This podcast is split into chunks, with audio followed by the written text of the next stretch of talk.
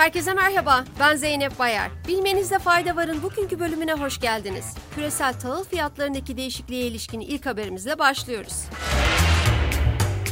Dünyanın önde gelen pirinç üreticisi için şiddetli yağmur ve sel riskleriyle boğuşurken küresel pirinç fiyatlarının daha fazla baskı altına girebileceğinden endişe ediliyor.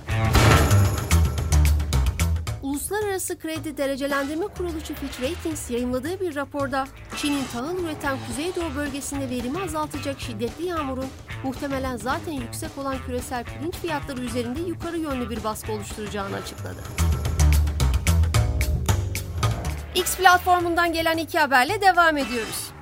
Dünyanın en çok kullanılan sosyal medya ağlarından biri olan X platformunda yeni bir dönem başlıyor. Sosyal medya platformuna sesli ve görüntülü arama özelliği geliyor. Hızlıca haberin detaylarına geçiyoruz. X CEO'su Linda Yaccarino, kullanıcıların yakında telefon numaralarını paylaşmak zorunda kalmadan görüntülü sohbet aramalarına katılabileceklerini açıkladı. Yaccarino aynı zamanda gelirleri arttırma adına şirketin reklam verenlerle ilişkisini onarmak için harekete geçtiklerini de belirtti.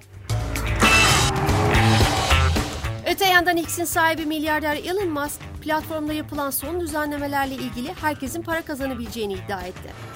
X Support hesabından yapılan açıklamada kullanıcıların artık daha fazla paylaşım yaparak para kazanabilecekleri kaydedilirken son 3 ayda reklam geliri paylaşımı için uygunluk eşiğinin 15 milyondan 5 milyona düşürüldüğü belirtildi.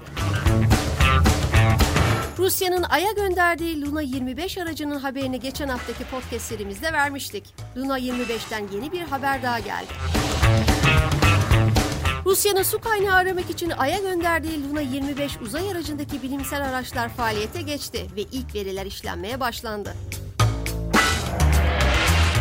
Luna 25'in dünyanın doğal uydusu Ay'a uçuşunu sürdüğüne işaret edilen açıklamada uzay aracındaki tüm sistemlerin normal şekilde çalıştığı kaydedildi.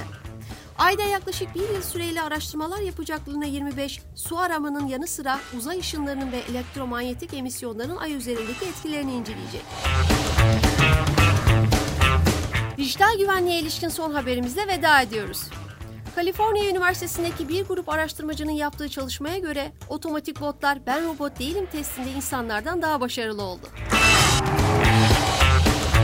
Gerçekleştirilen kapsamlı çalışmada en popüler 200 web sitesi incelendi ve bunların 120'sinin güvenliğini sağlamak için CAPTCHA kullanıldığı belirtildi.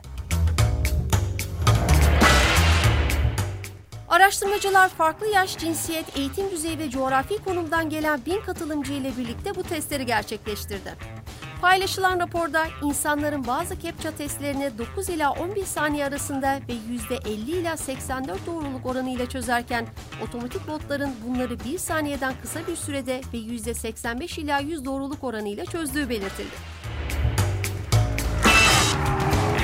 Bugünlük bu kadar. Yarın tekrar görüşmek üzere. Hoşçakalın.